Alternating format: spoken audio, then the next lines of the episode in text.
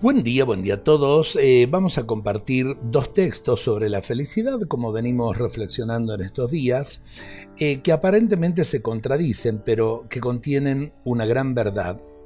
El primero es del científico y filósofo francés del siglo XVII, Pascal.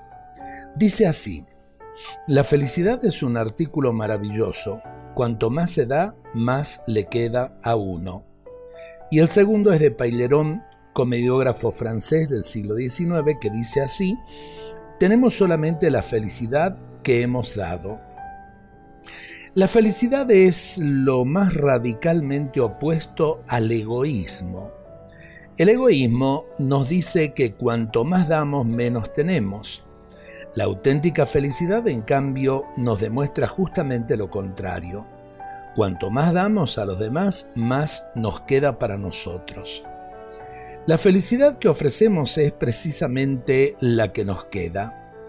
Esta es la paradoja de una riqueza incalculable.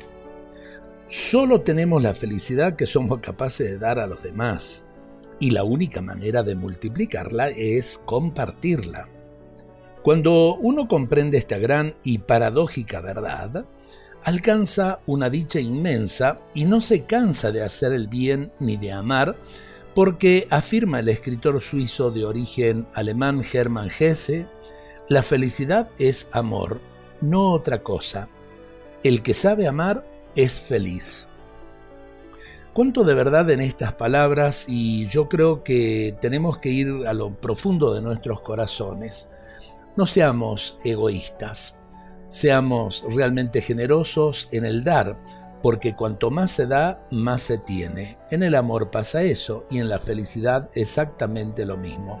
Cuanto más se comparte la felicidad, más plena es la felicidad que uno tiene.